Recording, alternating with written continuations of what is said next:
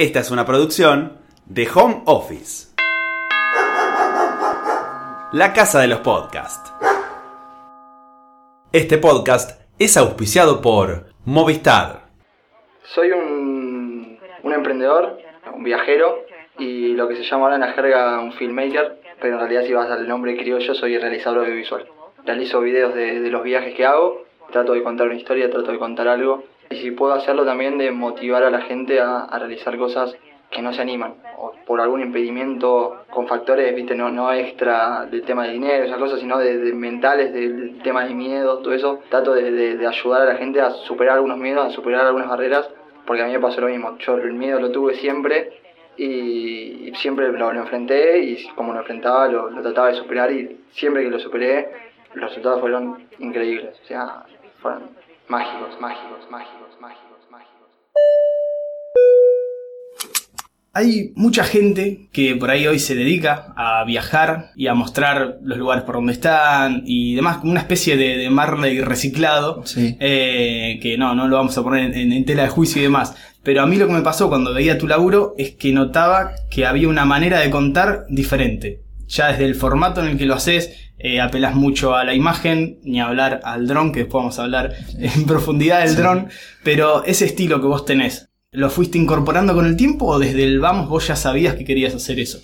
La verdad, fue saliendo, fue surgiendo, se fue dando todo. Es como que yo tengo varias influencias que miro de gente que, que hace lo mismo o algo parecido. Eh, son todos eh, yankees que viajan por el mundo, ¿viste? tienen otras prestaciones ellos, eh, pero te hacen unas cosas a nivel audiovisual que son una locura, una locura. Si tenés que nombrarme así alguno como para que alguien chusme. Rory Kramer, Ro- Rory Kramer o Sam Calder, eh, que son dos, la verdad, dos, dos audiovisuales que trabajan muy, muy, muy bien, muy bien y hacen unos laburos muy zarpados.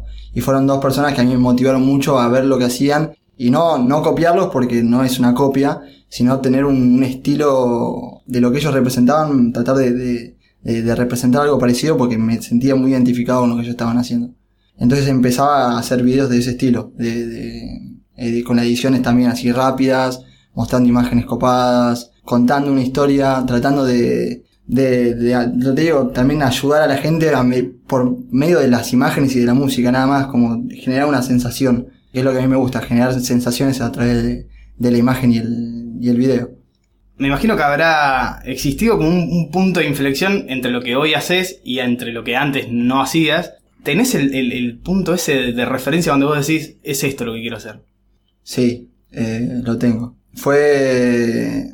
Es una historia bastante chota, por así decirlo, porque nace con- cuando mi hijo fallece. Hace cinco años mi hijo falleció de un cáncer. Mi vida tomó un rumbo totalmente distinto al que tenía. Yo estaba estu- estudiando producción, estaba arrancando a estudiar producción porque era algo que me había dado cuenta que me gustaba. Yo había estudiado periodismo deportivo, me había recibido. Estaba trabajando en televisión y en radio. Y, veía que había algo atrás de cámara, algo atrás que me, llamaba la atención. Entonces, una de las últimas charlas que tuve con mi viejo, él me dice de, nada, de, sacrificar, de seguir mis sueños y de viajar mucho por el mundo. Y la verdad que a mí me- me transformó la cabeza eso, porque encima fue justo al mismo tiempo que empecé a estudiar eh, producción y en una de las primeras clases tuve edición de video. Todo eso fue como un- una bomba, un flash que empezó a partir de ese momento y bueno, que hoy llega, pasaron ya cinco años. O sea, igual en el medio fui, no, no es que con esto el proyecto que estoy haciendo no empecé hace cinco años, empecé hace mucho menos, pero es como que ese fue el punto de inflexión como para empezar a hacer algo que me identifique y que me, y que me, que me guste a mí y poder representarlo de esa forma. Y decías recién, eh, te diste, te llevaste puesto un programa de edición. Eh, ¿Te, te acordás qué programa era? Y si es el mismo que usás ahora. Es exactamente lo mismo, no, no, no aprendí en otro, o sea, aprendí el- en el Premiere, eh, aprendí con él y nunca lo solté. Fue, fue un viaje de ida, sincero, así literal, fue un viaje de ida. O sea, abrí el proyecto y no podía creer cómo, o sea, cómo uno puede generar algo a través de un video, de una edición con la música, me, me pareció demasiado loco y empecé, o sea, no tenía una vez por semana la clase de, que se llamaba Generación Electrónica de Imágenes, se llamaba la, la, la clase. Y, y yo volvía a mi casa y me ponían a editar en la computadora, en YouTube, viste, los famosos YouTube tutorial, tutoriales, tutoriales, ver videos como lo que decía de Rory Kramer, de Sam Calder, y empezaba como a incorporar cosas de ellos, eh, aprender más sobre el programa y empezar a hacer cosas chicas para mí, algunos videitos, alguna cosa, y empecé. Y así empecé. Y llegó el momento donde juntaste esta pasión que era aprender, ver tutoriales, todo lo de edición con lo otro que hablabas con tu viejo de viajar. Sí, eso fue también muy loco, porque en un momento fue como que se fue dando todo, porque se fue dando. Está bien que creo que también yo lo fui llevando a que suceda, pero yo siento que también se fue dando, es como que fui llevando a todo a que sucedan, que se pueda unir las dos cosas. El viaje y, la pasión que me dio editar, grabar, hacer eh, audiovisual. Y lo pude unir. La primera vez que lo, que lo hice fue un viaje que hice a Miami, en la Ultra Festival de Música Electrónica. Eh, eso fue hace dos años y pico, tres años más o menos. Que dije, bueno, ya fue, voy a hacer un video de este viaje. Fui con, ni siquiera cámara tenía. Lo grabé con un celular, con un iPhone y con, con una GoPro, nada más. Y lo, lo, lo, grabé, lo edité después y lo subí a Facebook, porque en ese momento Instagram no estaba tan masificado, no había tanto estaba, obviamente, sí, la red social estaba, pero no, no había la trascendencia que tiene hoy en día. Lo sigo a Facebook, pero para que lo vean mis familiares, mis amigos, viste, nadie, nadie más que eso. Y generó, o sea, se generó buena expectativa, la gente le gustó mucho. Y a partir de empecé como cada viaje que hacía a grabarlo y a, y a editarlo. Y a partir de ese momento, creo que no hay un viaje que no haya hecho que no lo haya plasmado en un video.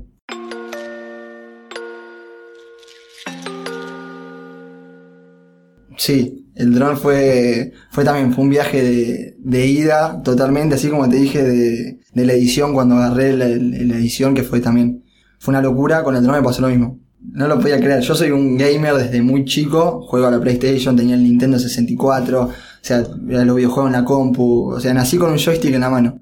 Entonces a mí el dron no me, no me resultó difícil por eso, porque el, joystick si lo ves es exactamente igual al de la PlayStation, tiene algunas cosas distintas, pero es lo mismo. Y los movimientos, si vos te empezás a practicar un poquito, no, no cambia mucho. Entonces es como que me resultó un videojuego en, la vida real porque no es que estaba frente a una computadora, frente a una pantalla, sino que estaba con un dron volando con una cámara. También tenía una pantalla en el celular, pero, pero era todo real, no era digital. Y a nivel día a día, ¿cómo es decirle? Porque me imagino que ahí no sé si te había agarrado laburando ya con tu propia guita como para decir, che, me compro un dron, digo, poneme así un poco en contexto de cuánto sale uno... Un dron, yo lo que, lo que hice para comprar el dron, me compré el dron y mi primera cámara al mismo tiempo. Me fui a Chile, porque este fue ese momento que en Chile se podía comprar muy barato. O sea, venían todos con el televisor y vos con el dron. Bueno, yo venía con el dron. Fui a comprar un dron, no sé cuándo me salió. En ese momento me habría salido 20 mil pesos. Eh, hace 3, 4 años, 3, 3 años. Igual era muy barato, porque estábamos en Chile, obviamente contrabando mal, pero bueno, eh, pasé los equipos, pasé todo, acá en Argentina te, te arrancaban la cabeza, salía un equipo de eso salía 50, 60 lucas en ese momento, ahora están el doble o el triple. ¿Y cuándo fue, si bien ya hablábamos del punto de inflexión, cuando dijiste, che, tengo que hacer esto, o sea, todo esto que aprendí, todo esto que me gusta, lo puedo meter en un mismo lugar que es un viaje y hacer las dos cosas? ¿Cuándo fue el quiebre de decir, che, esto que estoy haciendo, por ahí puedo empezar a vivir de esto, empezar a laburar de esto? Yo cuando me compré el drone y la cámara, quería recuperar el dinero que había invertido y empecé a hacer trabajos como tercero. Hice un, en un colegio, en un jardín de infantes, grababa en, un bar, en una inmobiliaria. O sea, empecé a hacer trabajos chicos en, en muchos lugares y me hizo recuperar el dinero muy rápido. Y me di cuenta que había algo ahí, que había un negocio y que además a la gente le gustaba lo que hacía. y, a, mí me encantaba hacerlo. Entonces ahí dije, pará, acá hay algo, hay algo atrás que está muy bueno, que, me, que lo quiero explotar. Yo estaba estudiando todavía y había recuperado el dinero muy rápido de lo que había, lo que había invertido. Y yo, mirá cuando deje de estudiar, cuando le meta 100% a esto, lo que puedo llegar a hacer. Y bueno, y fue así como, como cuando terminé de estudiar, le metí de 100% a, a, a, la productora, porque es una productora con la que, con la que, la que armé con, con mi socio. O mientras tanto, a la par, hacía, los, hacía viajaba y grababa y lo subía los videos, pero nada, nada comercial, lo hacía porque me gustaba a mí y a la gente le gustaba. Y después como me fui dando cuenta que también había un negocio ahí atrás, que iba a ser difícil, porque todo el mundo quiere vivir viajando y que le paguen por eso.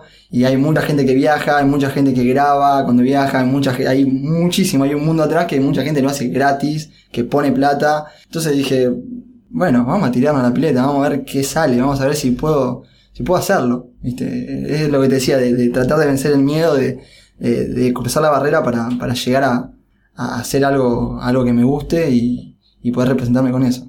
Nombre de la productora y del socio, le mandamos saludos. Eh. Manuel Giannoni, un gran amigo que conocí justo cuando trabajaba en radio, lo conocí, él entró unos meses a, a la parte comercial de- del programa donde estábamos y nada, pegué mucha onda al toque con él y él ya laburaba, él es un poco más grande que yo, él ya la- había laburado en, en Capital, en varias productoras, todo.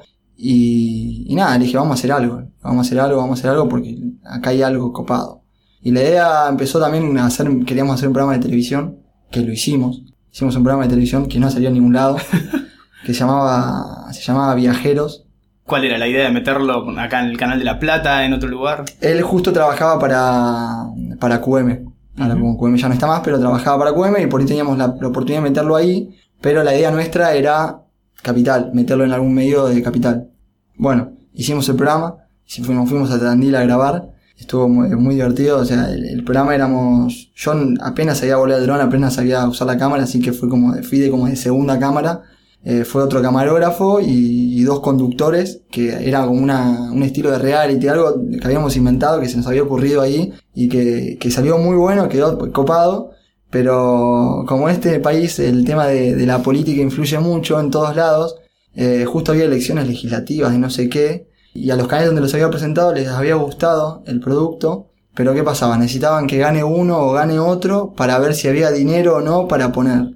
¿Viste? Y nosotros dijimos, para, yo hago esto, no lo hago eh, por, por política, no lo hago por guita, lo hago porque me encanta. Entonces no, no puedo depender yo de, de que gane Macri o Cristina, eh, de mi labor y mi pasión no puede depender de ellos. Entonces fue, ahí dijimos, no, vamos a, a hacer cosas en redes. Y eso nunca vio la luz ni en YouTube, no, nada. en ningún lado. En ningún lado. Lo En tenés ahí. lado. Lo tengo ahí. En algún momento por ahí lo voy a mostrar. Igual no, yo no aparezco en cámara en ningún momento y mi socio tampoco, estamos atrás de cámara, pero, Pero está. pero está, está ahí. está ahí. Y, en la actualidad, ¿cómo se organizan los trabajos? Vos me decías que ahora eh, ya te estás yendo para Brasil. ¿Cómo lo organizan? Digo, vos ya sabés para qué cliente vas a laburar antes de ir, vas allá, grabás y después decís, mira, tengo esto, ¿te interesa? Eh, las dos cosas. En este caso en Brasil ya voy con trabajos fijos, que para mí eso es un golazo, porque hasta hoy todo lo, lo que había hecho eh, en los viajes fue rebuscármela. Eh, ir al lugar, ver qué podía conseguir, llamar, moverme yo desde allá, ver si a alguien interesaba hacer un video, algunas fotos, o por ahí cuando volvía, che, tengo esto, este- tengo este material, tengo este contenido, tengo esto, ¿te interesa? Algunos te dicen que no, la gran mayoría. Pero bueno, ahí como que ibas recuperando un poco de la plata que, que uno invierte en- en todo lo que, lo que había hecho.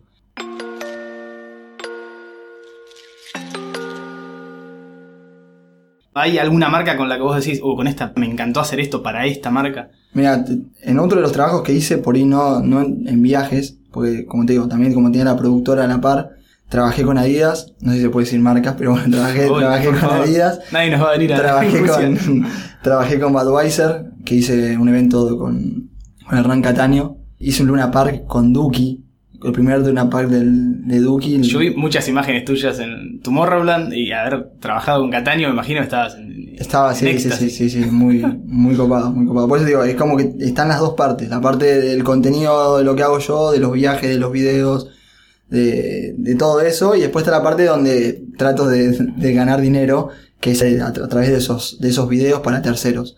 En este caso, bueno, lo de, lo de Adidas, Budweiser, que salieron, la verdad que fueron eh, laburos que no lo podía creer cuando cayeron, porque se dieron todos muy rápido. ¿Cómo fue que se dio eso? En ese caso vos, che, escribiste, mandaste un mail a alguien. No, no, no. Se, yo había publicitado en Instagram un video que había hecho y a los pocos días me, se, me, se contacta conmigo una agencia de, de publicidad de capital. Quería que le pase un presupuesto para un evento. Hasta ahí no sabía. Hasta ahí no tenía marca, idea, nada. Obviamente fue medio, medio chantaje de la agencia de publicidad no decirme para quién. Y porque si saben que es para Adidas, vos le vas a pedir Olvidate. más. sí. Y bueno, le pasó el presupuesto. Obviamente sabía que podía haber algo grande atrás porque sabía, había visto la, la agencia y sabía que laburaban con marcas grandes. Eh, nada, y, me terminaron comentando, bueno, eh, finalmente ganamos la licitación porque muchas veces las marcas lo que hacen es licitar los eventos entre varias agencias para sacar, o sea, ganar lo más, gastar menos posible. Y bueno, ganó la licitación y me dijeron, bueno, vamos a hacer un evento de una pre- presentación de zapatillas de Adidas. Así que fuimos, bueno, para mí fue una locura, o sea, yo venía a trabajar en un colegio, en, en un bar, en una, a hacer cosas chiquitas para Adidas, así de una, De un día para el otro. Qué locura. Eh, fue muy loco, muy loco. Y al poco tiempo fue todo muy rápido. Y al poco tiempo apareció Budweiser, la marca Budweiser, en otra vez era la agencia, acá apareció la marca. que quería grabar el evento de Hernán Cataño y, y también fue como, llamaron de un día para otro, podés hoy a la noche hacerlo porque se les había caído, o sea, también tuve, tengo también esas cosas de suerte, de mística que pasaron, que se les había caído justo el, el- aquel y me llamaron a mí. Y- Sí, de una. Olvídate. Y por ahí ahora ya habiendo pasado esa etapa de, che, me sorprendió que me llamó Adidas y ya, no te digo normalizándolo, pero ya teniéndolo un poco más incorporado, ¿hay así alguna marca, algo vos digas, che, me gustaría hacer algo para esta marca o no te quita el Sí, sueño? eh, hay una marca que es la, me identifico bastante y veo videos de la marca y tiene un estilo muy parecido al mío que es Red Bull. Eh, Red Bull o GoPro son marcas, o DJI, la misma de la marca del dron, son tres marcas que, que la verdad me gustaría trabajar con ellas porque... Y apuntas hacia algo, no sé, te encantaría más tirado para el lado de X Game, más para batalla de gallos. No, no, para X-Game todo lo que es... eh, lo que me gusta mucho los deportes extremos. Me gusta, me gusta el dinamismo que, que le dan y, y la velocidad. O sea, si vos lo ves los videos son, son bastante frenéticos, no son videos tranquilos. Entonces me gusta, me gusta eso que tiene Red Bull y, y GoPro también y DJI también, que, que es el, el dinamismo en, en el video y que me representa mucho y, y bueno, que estaría bueno laburar por esa marca, la verdad. que- Teléfono entonces para, para Red Bull. Obvio, estaría buenísimo.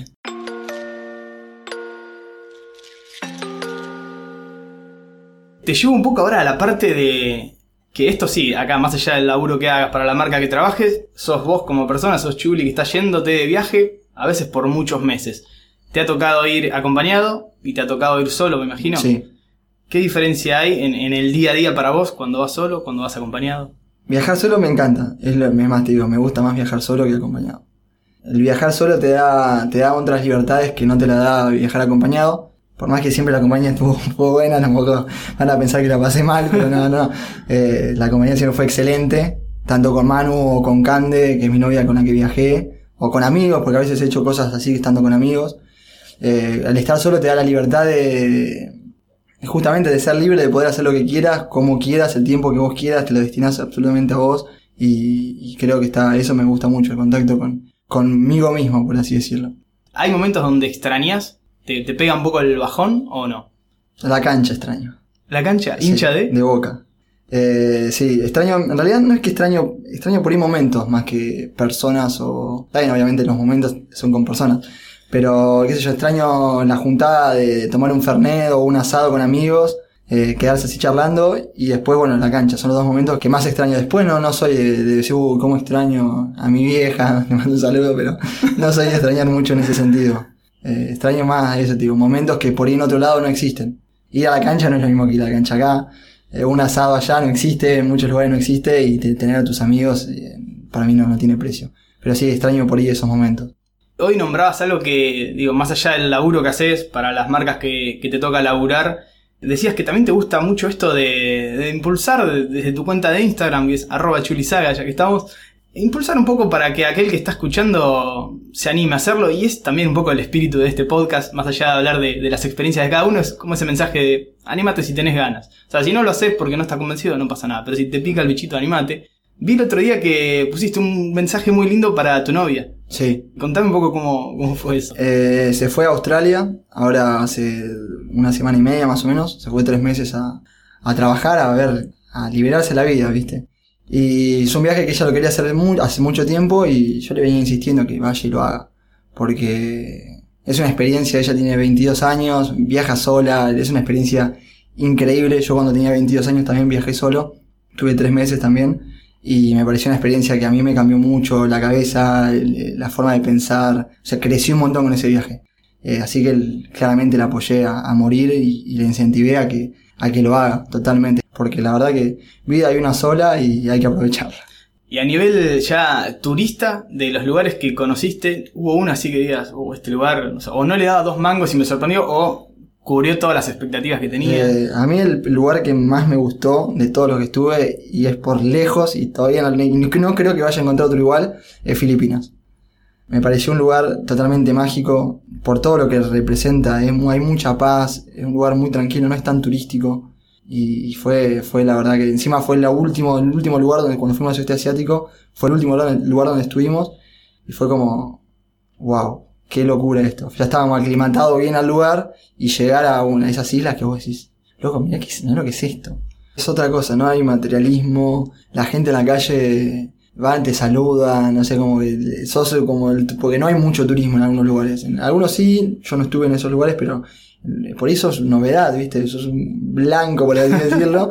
Eh, se te acercan a, a saludarte, sacar fotos, son buena onda, ¿viste? Nadie viene a, a patotearte o, o a querer robarte o nada. Los nenes también, puede Los ser que se nenes, todos se te acercan eh, a saludarte, a chocarte las manos. Eh, son muy curiosos y, y- y me encanta porque son es algo que estaría bueno que el mundo sea así. O sea, estaría muy zarpado. Que la gente sea de esa forma, todos bienvenidos, son la verdad que muy, muy, muy lindo lo que pasa. Y como recién me decías, el lugar Filipinas, un lugar que por ahí dijiste, no, mirá dónde caímos. Eh, Bangkok. Bangkok no me gustó absolutamente nada. Nada, nada, nada, nada, nada, nada. nada. Me pareció una ciudad espantosa. No sé si a alguien le gusta Bangkok, le pido disculpas, pero Muy grande. es muy grande, muy de, o sea, si Buenos Aires es desorganizado, eso es el triple o el La- cuádruple. la meca de- No, no, no, es, me pareció una ciudad horrible. La pasé muy mal.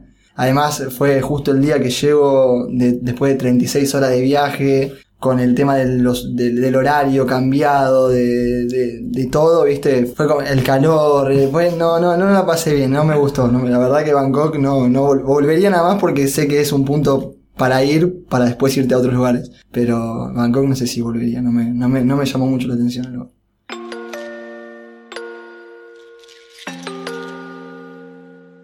Voy con una pregunta que por ahí te resulta familiar. ¿Cuándo fue la última vez que hiciste algo por primera vez? Sí. Eh, ¿cuándo, cuándo fue la primera que hice? La pusiste vos esa Sí, pregunta. sí, ¿eh? sí, sí, sí, sí, fue un video que hice de Ecuador que, que hice, bueno, que me tiré por un, me tiré de un puente. Y fue la verdad que una experiencia muy zarpada, porque nunca, nunca lo había hecho, y pero también me pareció como una locura. Pero un puente, o sea, literal al agua, como... sí. No, no, un puente atado, viste, el bungee jumping. Ah, bien. Eso, eh, atado a cosas, un puente que abajo había agua, pero no había un arroyito, o sea, vos te caías ahí y, y no la contabas. No sé, no sé si hay, a ver qué es, algo por última vez. No, la verdad que no, no, me, me sorprendes con la pregunta. Yo pienso, ¿con qué necesidad eso? Por Dios. La verdad es lo que- que yo soy muy cagón, debo Eh, admitirlo. No lo pensé. Es que si la no, pensás no, no, la la haces. pensar no lo sé. No, no lo, no lo haces, ni ahí, ni ahí. Fue medio, además nos llevó engañados. El, el, habíamos contratado con un- una persona que nos llevaba a distintos puntos de, estábamos en, en baños de agua santa en Ecuador, que es un lugar donde se practica mucho deporte extremo. Y el flaco nos fue llevando a distintos lugares, a hacer rafting, es como que vos contratabas y te iban llevando. Y el flaco nos preguntó si nosotros queríamos hacer bungee jumping, nosotros dijimos sí, pero no nos animamos, así que ni en pedo, no, no, no, no. Y estaba terminando el día, y agarra y el chabón se mandó solo. Nos llevó, pum, a un puente, bajamos y dijo, chicos, ¿quieren tirarse? Es ahora. Y ya está, estaban ahí. Y ya estábamos ahí, sí, ya fue.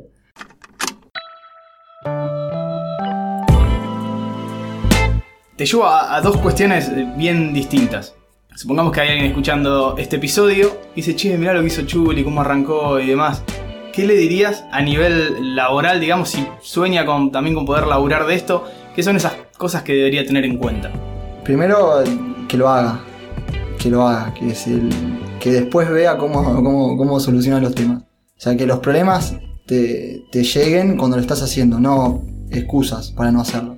Eso primero que nada, me parece fundamental porque si no, el bloqueo de, la mente, que a veces la mente nuestra nos juega mala pasada porque viste te impide hacer cosas por miedo, porque uy, no estoy gastando plata, no che, ¿y cómo gano ahorita acá? ¿Dónde duermo? ¿Cómo duermo? ¿Dónde voy? Y si esto no funciona, ¿viste? Entonces, si vos superás esa parte de decir, bueno, listo, vamos, vamos a hacerlo, vamos a hacerlo y, te animás a hacerlo, las soluciones las encontrás. A todo eso, cuando vas haciéndolo, lo- los vas encontrando. Así que lo primero lo fundamental es eso, es, es que venzan ese miedo a que lo hagan. Sea el viaje o cualquier cosa que se dediquen o le tengan la pasión, eh, que lo hagan. Y lo otro, la pasión, sigan sus pasiones. Síganlas totalmente, que nunca van a perder, jamás. Es imposible perder algo si vos seguís tu pasión.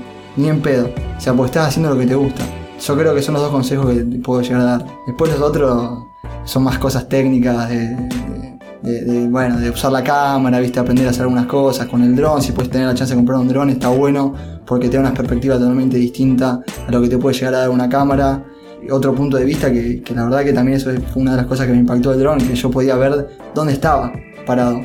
Eh, estaba en una isla y vos por ahí estás en una isla, vos ves el agua, ves la, ves la arena y nada más, pero desde un dron vos ves dónde estás parado realmente. Entonces te da una dimensión y te da te, te- te ayuda mucho a, a también caer en lo que estás haciendo.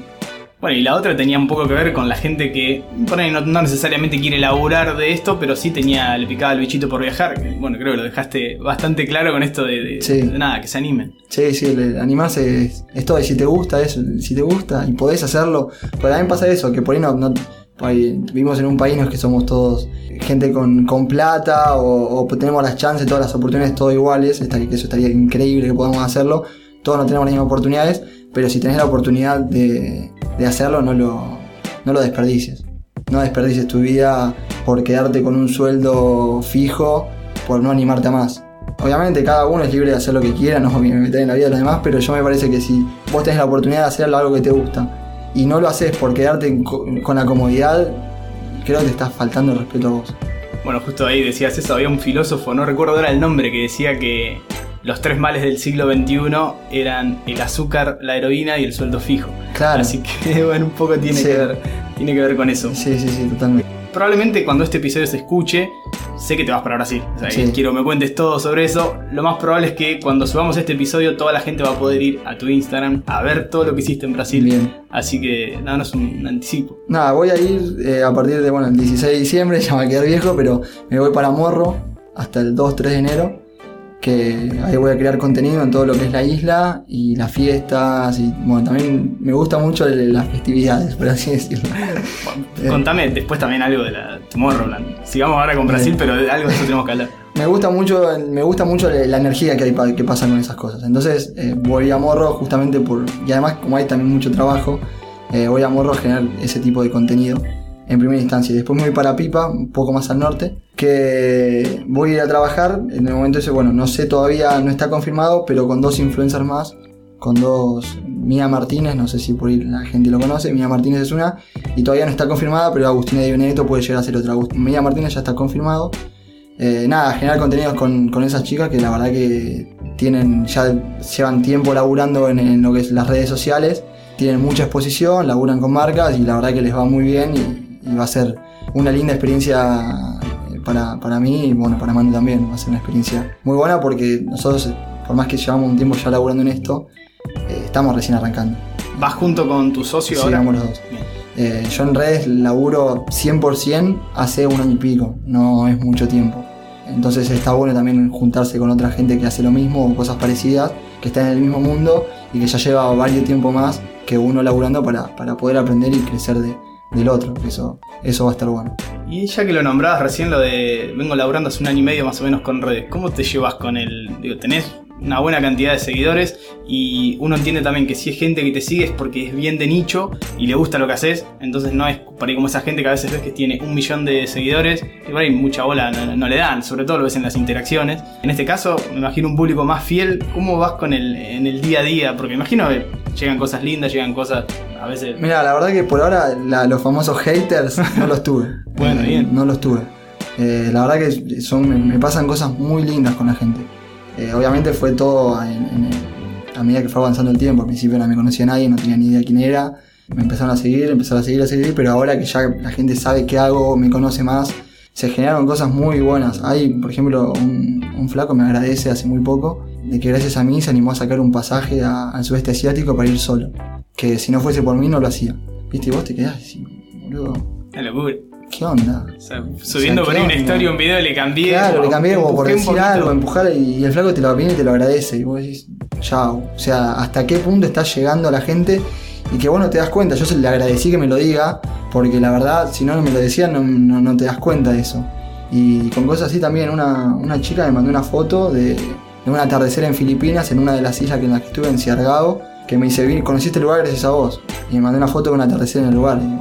Nada, son cosas que la verdad que ver, es lo que más me, una de las cosas que más me gusta de todo eso es eso, es el contacto, como decía, de motivar a la gente a hacer y ver el resultado también, y ver que eso que estoy haciendo llegue, y que lo tome la gente que, que saben que además lo hago con, con toda la pasión, con cómo soy yo, o sea, es la verdad que me parece magia, es algo que nada, nada, nada, nada, nada puede comprar, nada, o sea, no, no, ni el dinero, ni un viaje, ni absolutamente nada puede comprar eso, la verdad que me parece algo muy mágico y que agradezco, agradezco a la gente que me sigue, eh, si me están escuchando, les agradezco por todo, por cómo, por el, cariño que me dan y, y por bancarme en las locuras que hago y que lo sigan haciendo, que yo hasta lo que dé voy a seguir haciéndolo porque es lo que más me gusta en la vida y la verdad que encontré un sentido a lo que... Encontré, le encontré un sentido a la vida gracias a esto.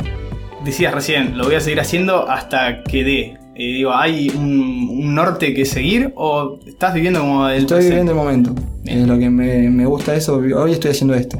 Mañana por ahí, por ahí no. Eh, No sé qué puede llegar a pasar. Eso es lo que. Como que vivo mucho el momento y, por ahí eh, estos viajes me está yendo bien porque estoy consiguiendo el patrocinio o, los contactos para poder moverme, hacérmelo. Pero por ahí un día se cae, no los tengo más y, y ahí tengo que ver qué hago. Eh, por eso digo, es como que trato de vivir el momento y aprovecharlo porque es muy efímero todo. Sobre todo en redes. Gracias, Chuli. No, gracias a vos.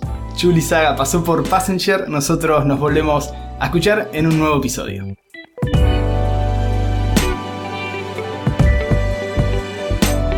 Esta fue una producción de Home Office.